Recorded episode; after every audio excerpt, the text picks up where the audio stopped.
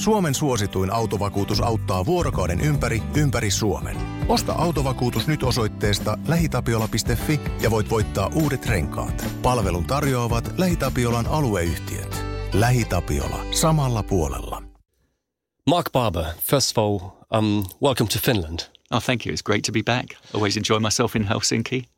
That's good to hear because, um, well, I think the most important question I would have had for you is how do you like Finland? Because that's that's something we always want to know.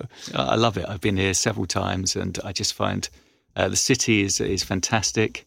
It's nice and calm. Uh, the people are lovely, very friendly, uh, and it's just a very relaxing place to be. Generally speaking, uh, I love the food. Uh, I love the beer everything about it works very, very well for me, apart from the prices, maybe.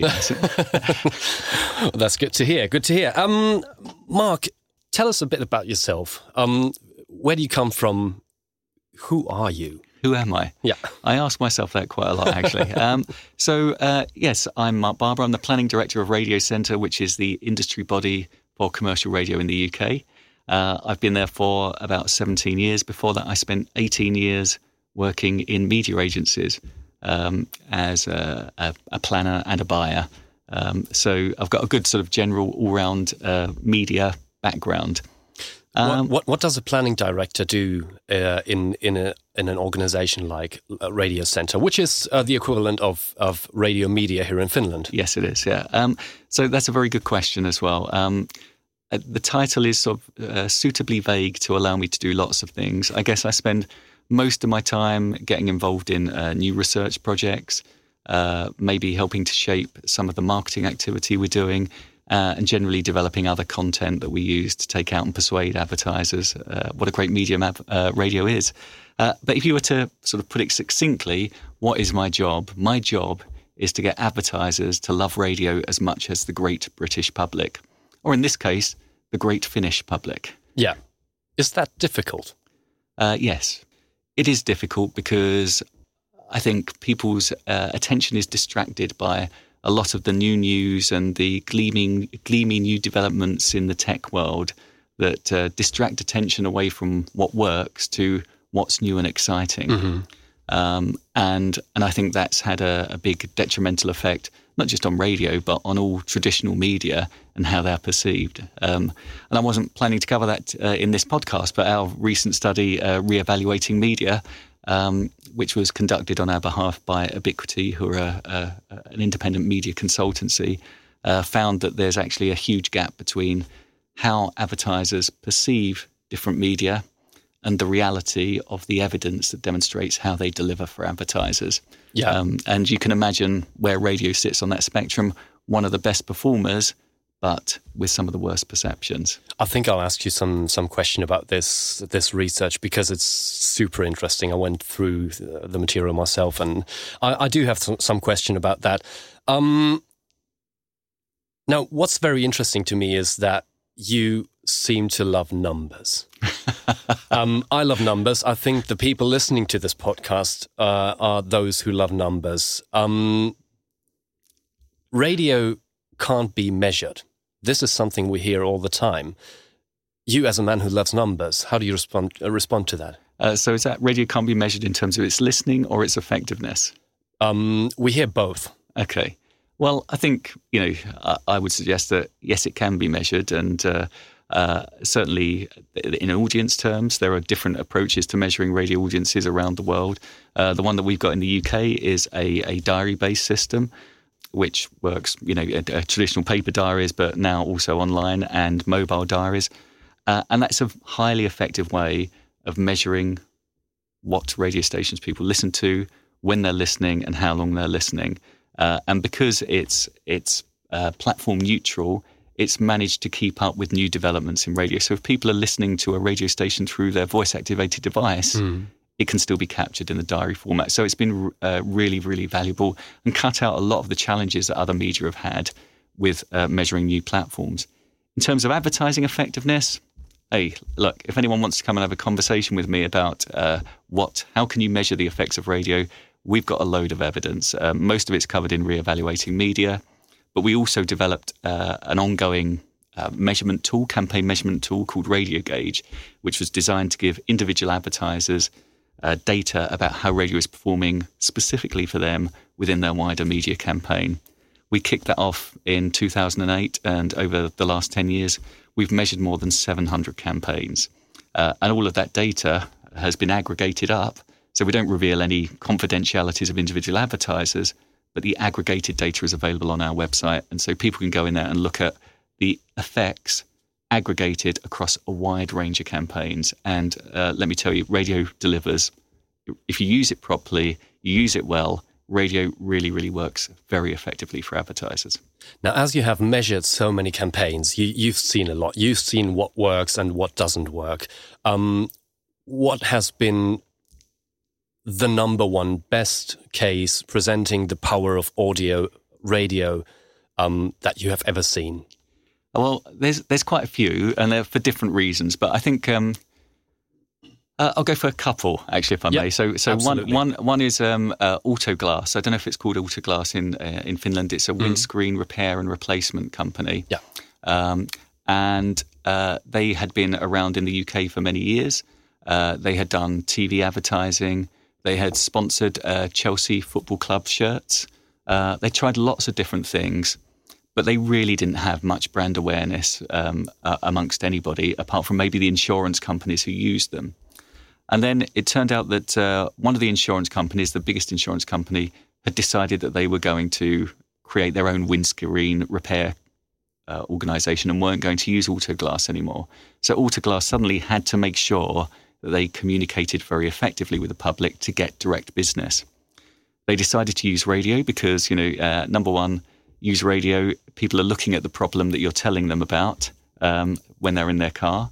Uh, and number two, they thought it would be a, a, an effective way of sort of not only uh, driving business today, but building brand in the longer term. And to do that, they used uh the jingle Autoglass Repair, Autoglass Replace. Don't worry, I'm not going to sing it.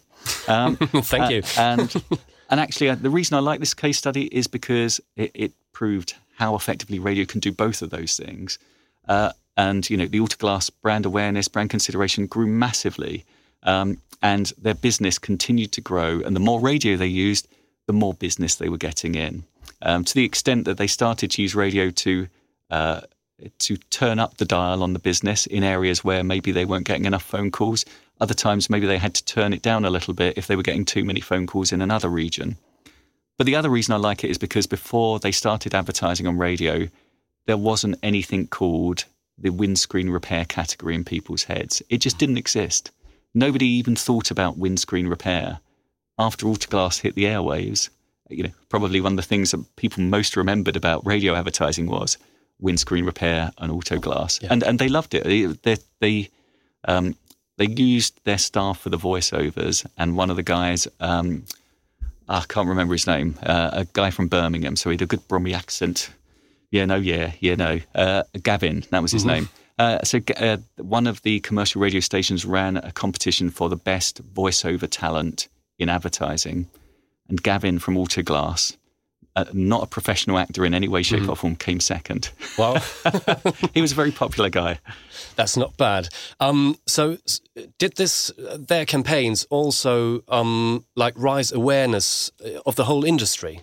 uh, it, it, created that industry. It didn't really exist before. I yeah. think you know people knew stuff happened, but the idea of going direct to a company and getting your windscreen repaired for free didn't exist.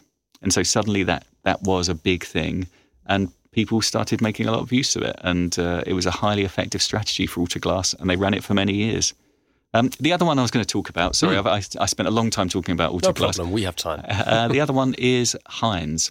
Um, so Heinz is a ketchups, ketchups, soups, yeah, uh, salad cream, or you may call it mayonnaise, and uh, they've been around for a long, long time. Obviously, uh, they've done bits and pieces of advertising, very heavily TV based in the past, or mm. maybe print based, very visual. Yeah.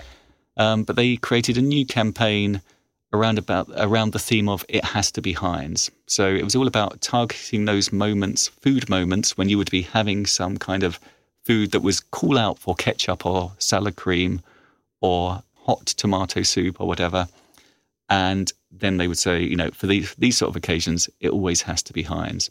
They ran some TV and they developed some radio ads, and what they found through their tracking and their ROI analysis was that the radio element really, really performed strongly to the extent that they started to adapt the radio campaign, make it much more personal.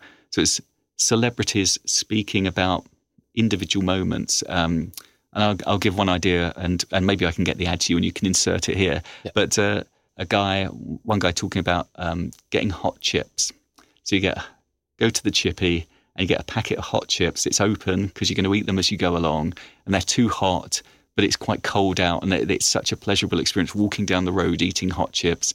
And you've you know for those sort of occasions, you need some ketchup, and it always has to be Heinz and and that campaign tracked brilliantly, and they really increased their spend on radio, and it was highly effective for them. But I like it because it was a new, it it was using radio to remind people about the values of a, a really strong and existing brand that had perhaps sort of been lost over the years. Yeah, Mark, you've been working in the industry for what thirty years? Uh, thirty years, yeah, media and radio, yeah, media yeah. and radio why is it that you are still i mean i think people can hear it through your through your voice. Um, you've got the sparkle in your eyes. You you light up when you get to talk about these things. What what what keeps it so interesting for you? Uh, well i think a couple of things you know uh, i always from a from a very early age i suddenly realized that i wanted to work in advertising. I think it's a really interesting creative career and uh, maybe I didn't quite end up in the place where I thought I was going to end up. I always wanted to write the ads. Mm-hmm. Um, but uh, thankfully for everybody, I don't do that. Um, Would you be the one writing the best ads? somehow I doubt it. Uh, but uh, so I always wanted to work in advertising and entering into the media side of things.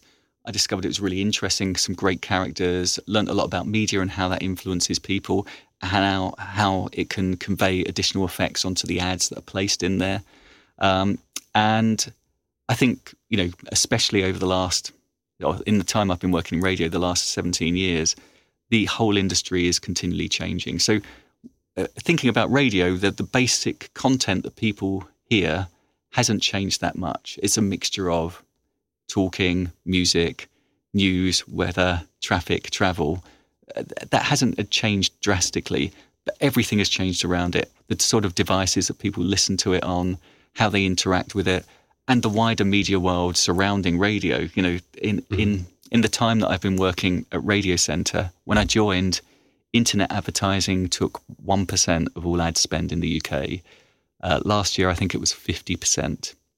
So that's that's a huge yeah. intervention. Completely skewed the market into a different way. Um, but still, radio is holding its own. So it's a fact that the industry overall keeps changing and adapting, and that brings new challenges and new opportunities, whatever role you're in. Um, and for radio as well, I think there are challenges and opportunities coming out of that. Yeah. Are there things in in consumer behavior or, or shopping behavior that keep surprising you? So, behavior wise, um, I think there's. Uh, shopping or whatever, I think there, there's a shift to shopping online, obviously, mm. and I think that's that's uh, interesting in some respects, in that you can maybe drive more quick response, short term response. Um, whether it's good for the high street or society in general is a different uh, a different question. So I don't know whether you heard the news this morning about Amazon being the second one trillion dollar valued company after Apple. Yeah. Um, most of the money they make, I think, goes into uh, Jeff Be- Bezos' salary. So, but um, there we go. uh, but uh, uh, I think the interesting thing about people and media that I've noticed and seen this adapt over the years is how people use different media uh, for different situations and different needs.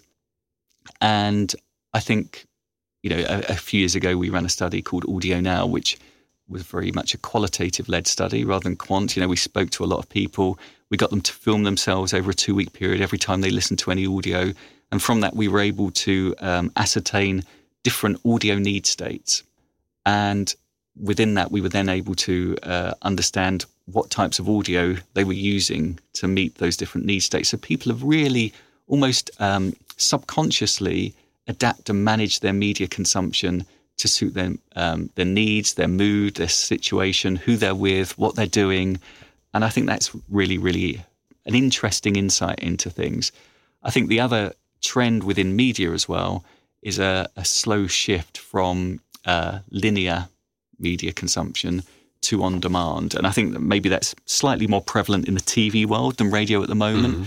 And I think that's probably a function of the fact that TV has always been a very much a, a sit down and entertain me type thing, a very focused media moment. Whereas with radio, radio follows people around. Most people are doing something else when they're listening to radio. And so they're, they're less, I guess, available to really manage the content they're listening to. And that's why radio really works in that environment because it gives them everything they need with no effort.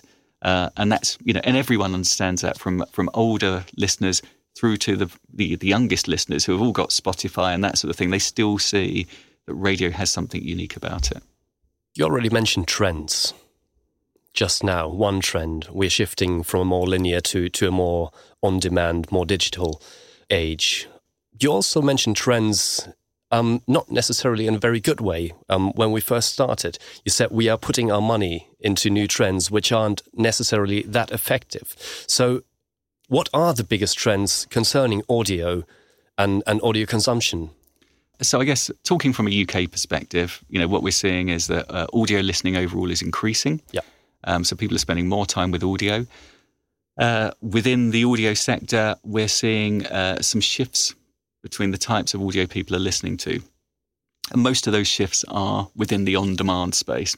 So the likes of Spotify and podcasts are taking audience away from people's personal music collections. So whereas before, you know, we'd get our records out, uh, that would be me back in the day on my compact cassette. Remember those folks? Um, uh, or more recently, you know, iTunes. People are now just going to Spotify, buying a subscription, and it's just everything's more available. You can see the hours shifting there.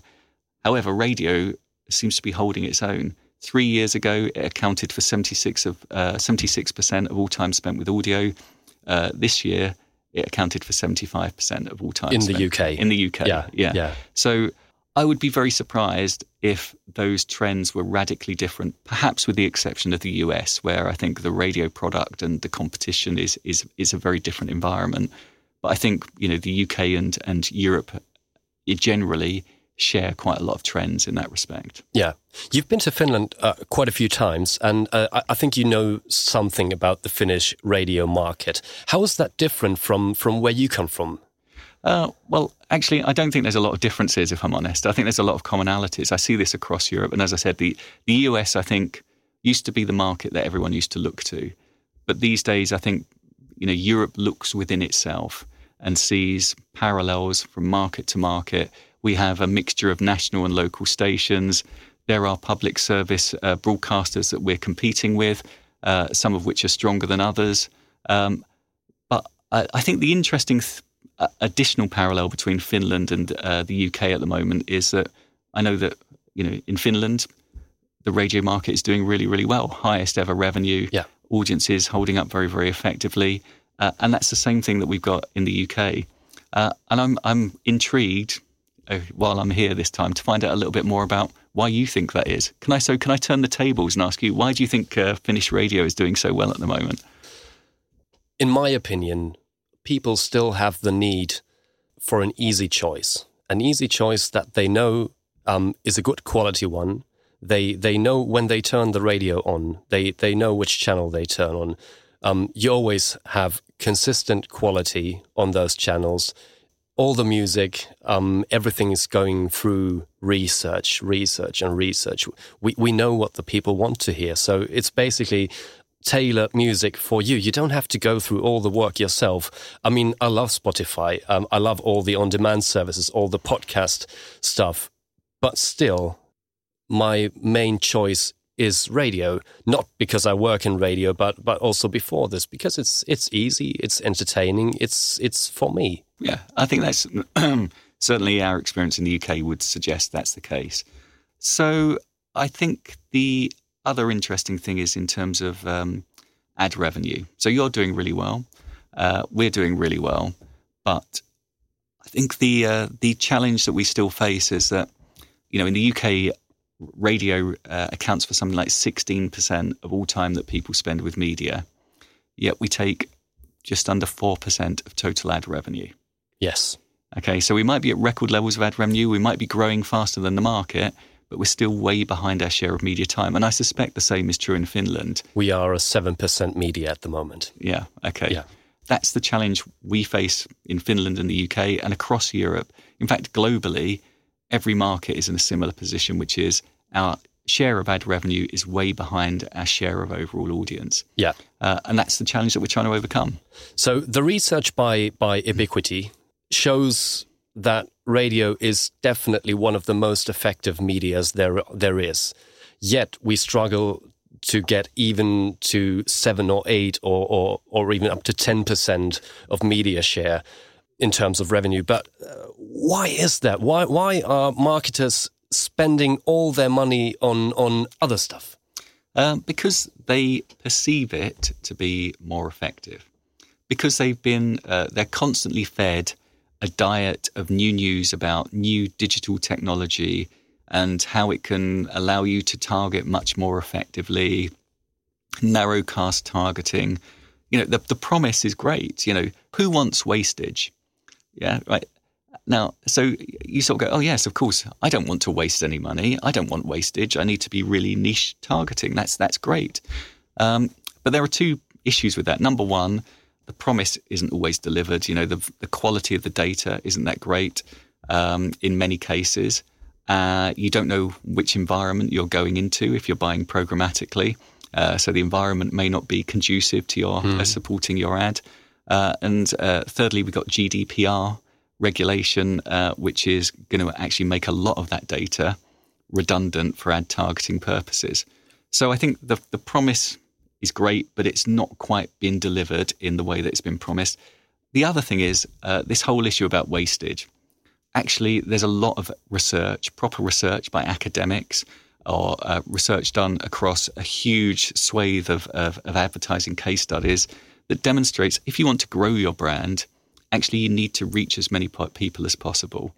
The idea of wastage, let's forget the term wastage is the wrong term. It should be called incremental reach, reaching beyond your current audience of users to tell new people about your brand, to excite them about it, to engage them in your brand. So when they enter the market to buy a product in your category, they choose your brand over another.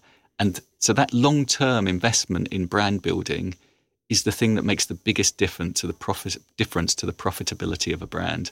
And reaching everybody is a vital part of that. So is targeted marketing wrong? Uh, targeted marketing isn't wrong. It's just about finding the right balance. And I think what's happened in in recent years is the balance has shifted far too far towards sort of niche targeting, which you know it's it's just never going to be, well, it's never going to deliver the broad effects that big brands need to achieve if they want to grow. Yeah. Um, and you know the simple equation is: is it better to speak to one person ten times or ten people once? What do you think is going to elicit the best effects?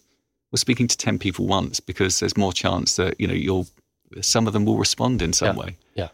So it's basic logic in many in, on many occasions, and unfortunately, that's got left behind in this headlong rush towards the big shiny digital god. Um, but I think you know we're seeing uh, a slightly more circumspect attitude towards that now. I think people are being a lot more considerate in the UK about the value that traditional media can bring to a plan, seeing how they work alongside digital media, uh, and getting a much richer perspective on the value of different media. I think our re-evaluating media study uh, hopefully will help um, further that cause, um, and I think it certainly helped highlight the the big gap in perception and reality. Yeah. Um, to those who haven't seen the re-evaluating media study, it can be found online, right? It can uh, can be found uh, at the Radio Centre website, all freely available. Just Google re-evaluating media. Uh, in short, what are the most overrated and underrated medias? Uh, from re-evaluating media, the most um, overrated were online video and social media. And the most underrated were radio, magazines, and newspapers. So, So the places we put our money in, all the digital stuff, online videos, social media, it's overrated. I think it's it's perceived to be stronger than the evidence suggests at the moment. Now, maybe there is a lot of uh, evidence out there that people hold that isn't being made publicly available. Um, so, you know, if that's the case, then great. If re-evaluating media persuades uh, digital publishers to to release that data into the market, then then that's a good thing. I'm, I'm I think you know I'd, I'd be very happy with that. Uh, or perhaps they need to start investing in some proper effectiveness research to help uh, build a case for digital media. Um, so I don't think the study is saying they're not effective. It's saying, based on the available evidence at the moment, they don't justify the levels of investment that they're currently getting. Yeah.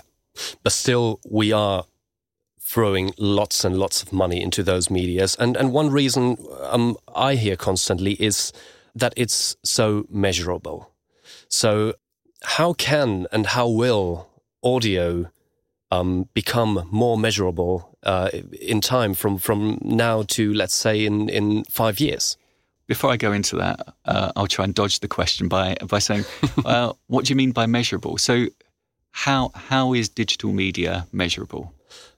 the reasons I hear is um, we know how many people have seen our ad, we know how many clicks we got from those, and we know how many people have bought our product from those. So uh, it, basically, it's all measurable. Okay, 10,000 people have seen our ad, um, 1,000 of those clicked it, and we got, uh, we sold 10 products. Okay, so how could you do this in audio? Is there a way? Well, uh, I, you know, there are different ways. Actually, I'm going to challenge some of that as well Yes. because uh, the the scene thing. You know, there's a there's a huge concern at the moment about ad fraud in uh, in the online industry. You know, bots and uh, to paraphrase Trump, fake views. Um, so you know, the the scene thing is debatable at the moment whether that's uh, an accurate figure. Uh, clicks are fine. You know. Um, Although, how many times have you accidentally clicked on an ad because you couldn't find the cross to get rid of it? Yes, most of my clicks are accidental clicks. Yeah, so you know, clicks are a measure Yeah. of, of somebody interacting, but whether that's a positive interaction engagement or a negative one is not covered either. And then finally, the buying thing. Well, how many of those people who bought the product heard some radio advertising or saw a TV commercial or an ad in a magazine, and actually that was the thing that set them off on this journey to buy that product? And I think that's the thing. You know, it's about understanding where the different points of influence lie. Just because somebody clicks on an ad and buys doesn't mean that that ad was the thing that persuaded them to buy. It was the thing that fulfilled demand rather than created the demand in the first place. So I think there's a whole discussion about that, you know, sensible thinking about the way advertising works and the role of online within that. Um, so that's the first thing. In terms of how are we going to get measure audio in that way? Well, there are different ways of measuring it, you know, and and it's not going to be in the same thing because people don't click. You know, maybe you can measure clicks. If clicks is the measure, you can set up a study maybe with a test and a control sample, understand people exposed to the audio versus those that aren't, and see what the difference in clicks is. We we ran a study similar to that back in 2010 called the Online Multiplier. Um, and, and that demonstrated that radio has a, a very powerful effect in getting people to interact with brands online um, when they've been exposed to, to radio advertising. On the other hand, you know, what's, what's the thing you're really measuring? Is it about uh, brand awareness? Is it about brand consideration? Is it about actual sales? Is it return on investment? There are a whole raft of processes to go through where you can actually isolate the effects of radio or any other medium by doing that. Um, so we can be measurable and measurable, measurable about the things that actually advertisers probably find more helpful and more important than clicks. Radio in Finland is still quite often a support media. We do our brand commercials on TV, we do them online, we do them in, in the cinemas, wherever. We, we build the brand there. And then we take radio into the media mix and we bombard the people with our tactical messages. How do you see radio as a brand builder versus uh, a more tactical? That's a, that's a good question. And, you know, I, have to say that I think radio is used in the same way pretty much everywhere. You know, or primarily people see radio as a tactical medium. And, and there are very good reasons for that. You know, good tactical media are very efficient. They can reach people at relevant times. You can change copy frequently, uh, and and to get the latest message out, and you know all to drive that short term metric. So radio is brilliant at it. You know, I'm not. Um, I would never say that radio is not a great tactical medium. It is brilliant, uh, and that's why retail uh, is one of our biggest categories, and I'm sure the same is in Finland. And when you look at ROI data, you know, radio is the best generator of ROI for retail advertisers compared to any other medium. I've looked at two different studies; they both show the same thing. So that shows how great radio can be used for short-term tactical th- campaigns. And I think on the whole, advertisers are quite good at using radio in that way. Generally, retail advertisers anyway. Um, from a brand building perspective, I guess we're sort of suffering a little bit from decades of uh, image led advertising. So it's always about the visual thing. You know, the idea of brand image, it, it forces you to think of a visual picture of some kind. Yeah. yeah. Um, and uh, what's been left behind maybe is brand character. And I think that's a bit that audio can really deliver and add to. Uh, and there's a lot of studies that talk about, um, so academic studies and that, which talk about the different aspects of media that are valuable for brand building and, you know, uh, there's reach, ability to, to drive high reach, uh, ability to forge an emotional connection with the consumer, and also the ability to generate fame. Those are three important factors that you want from any medium to help build your brand. And radio can do all of those. You know, we've got we we all know how uh, how strongly radio can reach vast swathes of the population. Uh, we've got some research uh, called the emotional multiplier. Everything's called multiplier in my world most mm-hmm. of the mm-hmm. time, anyway, uh, which demonstrates that you know people are twice as happy when they're listening to radio compared to any other medium. And then, in terms of uh, building, wait, twice as happy compared to any other medium Actually, when you're listening to radio. That's a good challenge because I realised after I said it, I've slightly misled you there. People are twice as happy when they're listening to radio compared to when they're not consuming anything, any other me- or anything, any other medium. Okay. And that is higher than either TV or online. So still impressive. yeah, radio is still best, basically, yeah. at, at forging that emotional connection overall. Now, I'm sure there are peaks and troughs, and TV at its very best probably will beat radio at its best, but maybe not. So, uh, yeah, there's there's evidence to show that radio does reach, it does emotional connection, and uh, analysis of um, a big data bank of advertising uh, effectiveness campaigns in the UK also demonstrates that campaigns that use radio drive brand fame more effectively than those that don't. So radio ticks those boxes. It's just a matter of helping advertisers understand how effective radio can be in that regard. Um, and we're trying to build up a bank of evidence. Re-evaluating media was part of that, thinking about what advertisers value in the round from brand building media. Uh, but we also ran another study uh, in 2016 called the Brand Multiplier, again, um, uh, which uh, explored how radio can help build a brand's network of associations very effectively alongside TV advertising. Using the two together makes for a very efficient campaign mix. If I was a marketing director, what I understand from your speech is you should use more radio. It's it's very effective. It's it's good for your business. But how to use radio? I mean, should you just go make an ad, uh, ad that says our business is the best one? You should buy our product. Um, or should you really consider how your business sounds? Uh, without doubt, I think I'd, I'd, go for the latter. Think about your um, think about your brand sound. What is your brand voice? You know, it, people always think of brand images. Uh, there's evidence in the UK that suggests that 86% of brands have visual brand guidelines, but only 17% have audio brand guidelines. That's a massive gap. Why is that? All the evidence I've seen demonstrates that strong audio branding can help engage people um, with the advertising at a deeper level, make them like it more. Uh, also creates instant brand recognition as well. Uh, and when you've got strong audio branding, you don't just have to use that on radio, you can use it everywhere. And the other benefit of audio branding is uh, it also works very effectively at a subconscious level. People don't have to be actively listening for the audio branding to work. You're looking at me, your listeners can't see me, but uh, you know, I've got a few grey hairs, what hair I do have. and um, so I was a child in the 70s. And in the 70s in the UK, it was a great uh, decade for uh, jingles. Yeah. Um, and that's quite a pejorative term now. I prefer to call them brand songs, but beer advertising in particular was very fond of a jingle. So I was uh, between the ages of six and 16, and a lot of them were, were between the ages of six and 10. A lot of beer ads used jingles. I can still recall those uh, jingles word for word now, even though they weren't relevant to me at that time. Uh, shortly afterwards, they would be, but uh, at that time they weren't. I can still remember. That's the power of a really piece of effective audio branding, wrapping uh, a message and words around your, uh, about your brand into some music and embedding that deep into people's subconscious. So, w- what happened between, let's say, in the last 30 or 40 years? Because once commercial radio started, it was filled with with jingles. I can still remember from the 90s in, in my childhood that uh, every company had a jingle.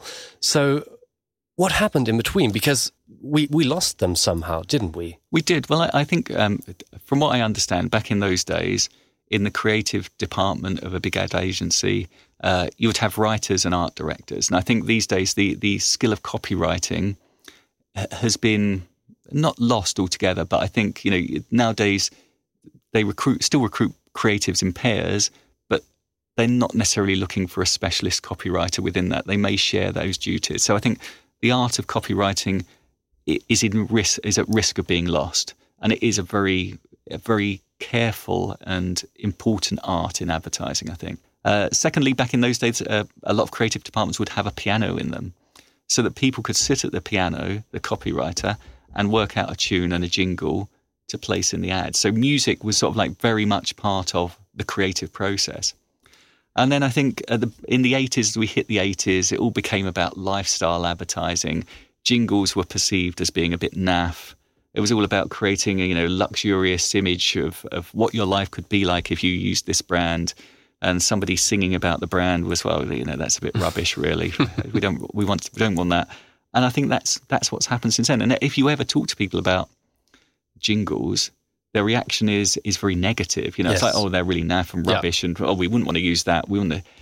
Whereas if you change the language and call them brand songs, it suddenly transforms that into a oh that's interesting what so what is a brand song that's then? branded uh, audio content yeah yeah brand songs and uh, sonic logos and so we still see so there are some brands who who use a bit of that um, at the moment and sort of audio branding there are some people who do it some big brands that do it and one of the most famous ones globally probably at the moment is mcdonald's with their i'm loving it they've adapted that over the time say use different styles uh, at the end of different ads to suit the qual- uh, the content of the ad. But it's proved a very uh, durable and efficient branding mechanism for them, which they use across all media, um, and it's been very flexible too. So Absolutely, it can work. You get and, and so I so sorry. Back to the question.